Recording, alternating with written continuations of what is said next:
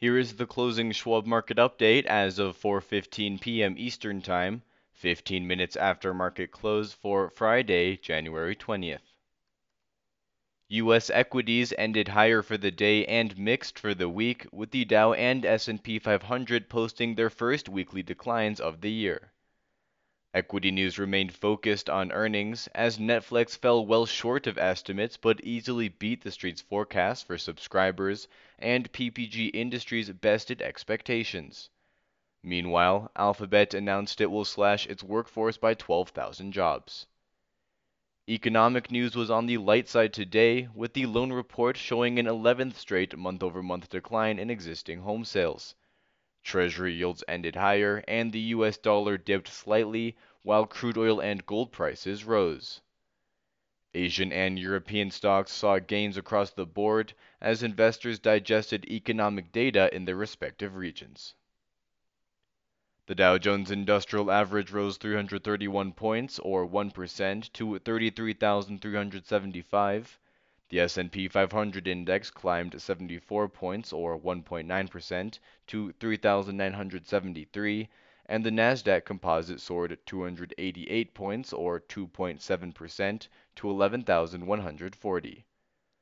In moderate volume, 3.9 billion shares of NYSE listed stocks were traded and 5.9 billion shares changed hands on the Nasdaq. WTI crude oil gained $1.03 to $81.64 per barrel. Elsewhere, the gold spot price went up $5.20 to $1,929.10 per ounce, and the dollar index dipped 0.1% to 101.98. Markets ended mixed for the week as the S&P 500 declined 0.7% and the Dow Jones Industrial Average fell 2.7%, while the Nasdaq Composite increased 0.6%. In equity news on Friday, Netflix Incorporated, ticker symbol NFLX, reported adjusted fourth quarter earnings per share of 12 cents, well short of the 45 cent FactSet estimate, while revenues were mostly in line with expectations at $7.85 billion, an 18.5% increase year over year. The on demand video streaming service company cited a $462 million loss related to euro denominated debt for the lower than expected earnings per share figure, but posted an operating margin of 7%, which eclipsed analyst expectations and added 7.66 million net subscribers during the quarter, trouncing the street's forecast of 4.57 million additions. Netflix also announced that co CEO Reed Hastings will step down from his position and transition to executive chairman, with the company's current chief operating officer, Greg Peters, promoted to join Ted Sarandos in the role. Looking ahead, Netflix said it sees first quarter 2023 earnings per share of $2.82 versus estimates for $2.98 on revenues of $8.17 billion a shade above the street's $8.15 billion forecast. Shares were nicely higher. PPG Industries Incorporated, ticker symbol PPG, posted fourth quarter earnings per share of $1.22 excluding items, above the expected $1.13, with revenues nearly flat year over year at $4.19 billion versus the forecasted $4.11 billion. President and CEO Tim Knavish said the company, quote, continued to make good progress on our focus to achieve full operating margin recovery despite more acute pandemic related demand disruptions in China, end quote. Adding that the earnings improvement was driven by aggregate selling price increases and that it remained focused on alleviating the significant cost inflation incurred the past two years. The paints and coatings maker said it sees first quarter earnings per share within a range of $1.10 to $1.20 compared to the FactSet estimate of $1.35 with higher corporate and interest expenses estimated to negatively impact adjusted earnings per share by roughly 20 cents on a year-over-year basis. PPG traded to the upside. Google parent Alphabet Incorporated, ticker symbol GOOGL, said it will lay off 12,000 employees, or roughly 6% of its workforce, adding to the list of major tech companies shedding workers amid fears of an oncoming recession. In an email to staff, CEO Sundar Pichai said the cuts in the U.S. will begin immediately, but those in other countries could take longer as a result of local laws and practices. Shares were higher. The fourth quarter earnings season has gained steam, and investors continue to grapple with the ultimate impact of aggressive Fed actions to try to combat rising prices. Schwab's chief investment strategist Liz Ann Sonders notes in our latest Schwab Market Perspective titled Slowdown or Recession how, although it's possible the Federal Reserve will guide the economy to a soft landing, evidence has been pointing toward recession. You can follow Liz Ann on Twitter at Liz Ann Sonders. The central bank downshifted in December from a string of four straight 75 basis point rate hikes to a 50 basis point increase. However, the deceleration remained unusually aggressive, and the Fed signaled that restrictive policy will likely have to remain in place for longer and at a potentially higher terminal rate than expected. Read all our market commentary on our Insights and Education page, and you can follow us on Twitter at Schwab Research. In economic news on Friday, existing home sales were down 1.5% month over month in December to an annual rate of 4.02 million units, but above the Bloomberg consensus estimate of a 3.96 million unit pace, while November's figure was adjusted downward to 4.08 million units. Contract closings declined for the 11th straight month, marking the lowest level since November of 2010, and were down 34% versus a year ago. Sales in nearly all four major U.S. regions were down month over month compared to last year, except for the West, which was unchanged. The median existing home price was up 2.3% from a year ago at $366,900, marking the 130th straight year over year gain and the longest running streak on record, but the sixth month in a row that the median sales price decelerated from the record high of $413,800 in June. The number of homes for sale declined 13.4% month over month, with unsold inventory at a 2.9 month supply at the current sales pace, but up from the 1.7 months pace in the same period last year.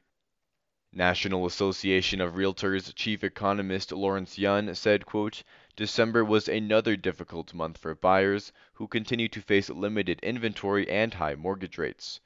However, expect sales to pick up again soon since mortgage rates have markedly declined after peaking late last year. End quote.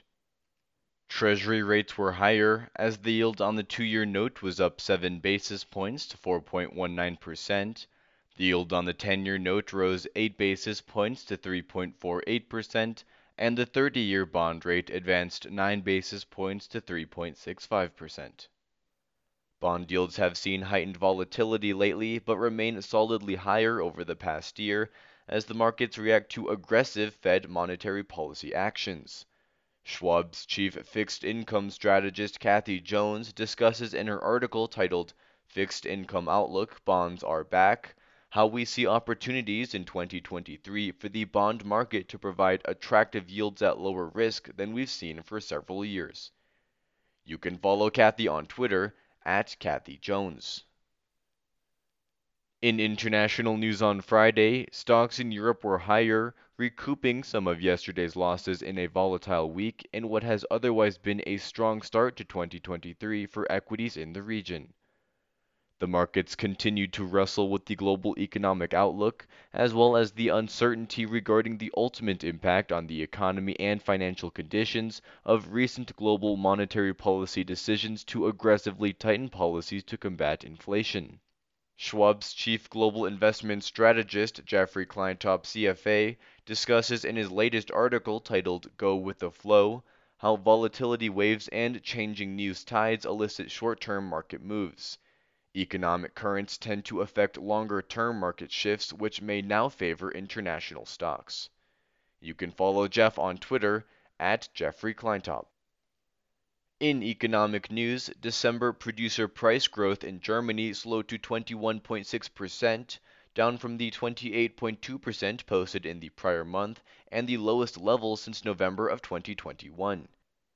Meanwhile, retail sales in the UK tumbled 5.8% year over year last month, more than the 4.1% shortfall forecasted and down from the prior month. The euro was mostly unchanged versus the US dollar, and the British pound traded lower, while bond yields in the Eurozone and UK gained solid ground. The UK FTSE 100 index was up 0.3%, France's CAC 40 index gained 0.6%, Italy's FTSE MIB index advanced 0.7%, Germany's DAX index increased 0.8%, Spain's IBEX 35 index rose 1.4%, and Switzerland's Swiss market index traded 0.3% higher.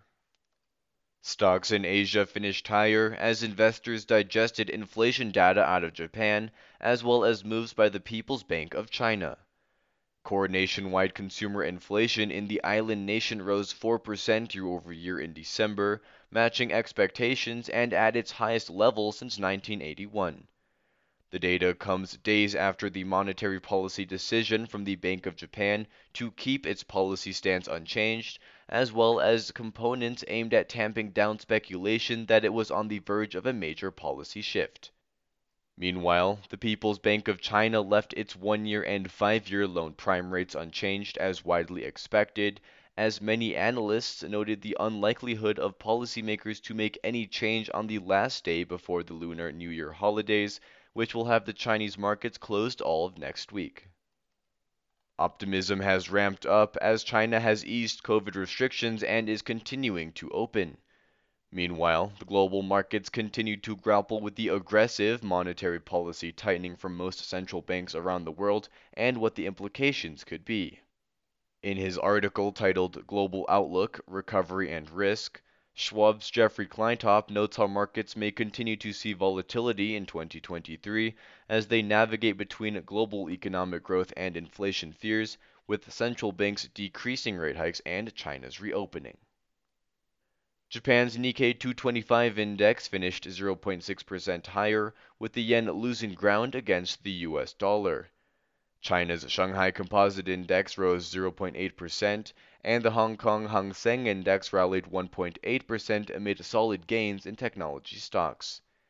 Australia's S&P ASX 200 index increased 0.2%, and South Korea's Kospi index moved 0.6% higher, while India's S&P BSE Sensex 30 index declined 0.4%. On the weekend review, the U.S. equity markets suffered their worst week of the new year after starting off 2023 with a bang. All three of the major indexes posted solid losses for the week, with the Dow erasing nearly all its year-to-date gains, and the S&P 500 paring its respective advance for the year, while the Nasdaq extended its year-to-date increase. Worries over future growth appeared to be the main culprit, as worse than expected reads on retail sales, building permits, industrial production, and regional manufacturing activity, as well as the 11th straight monthly decline in existing home sales, overshadowed a better than forecasted producer price index report.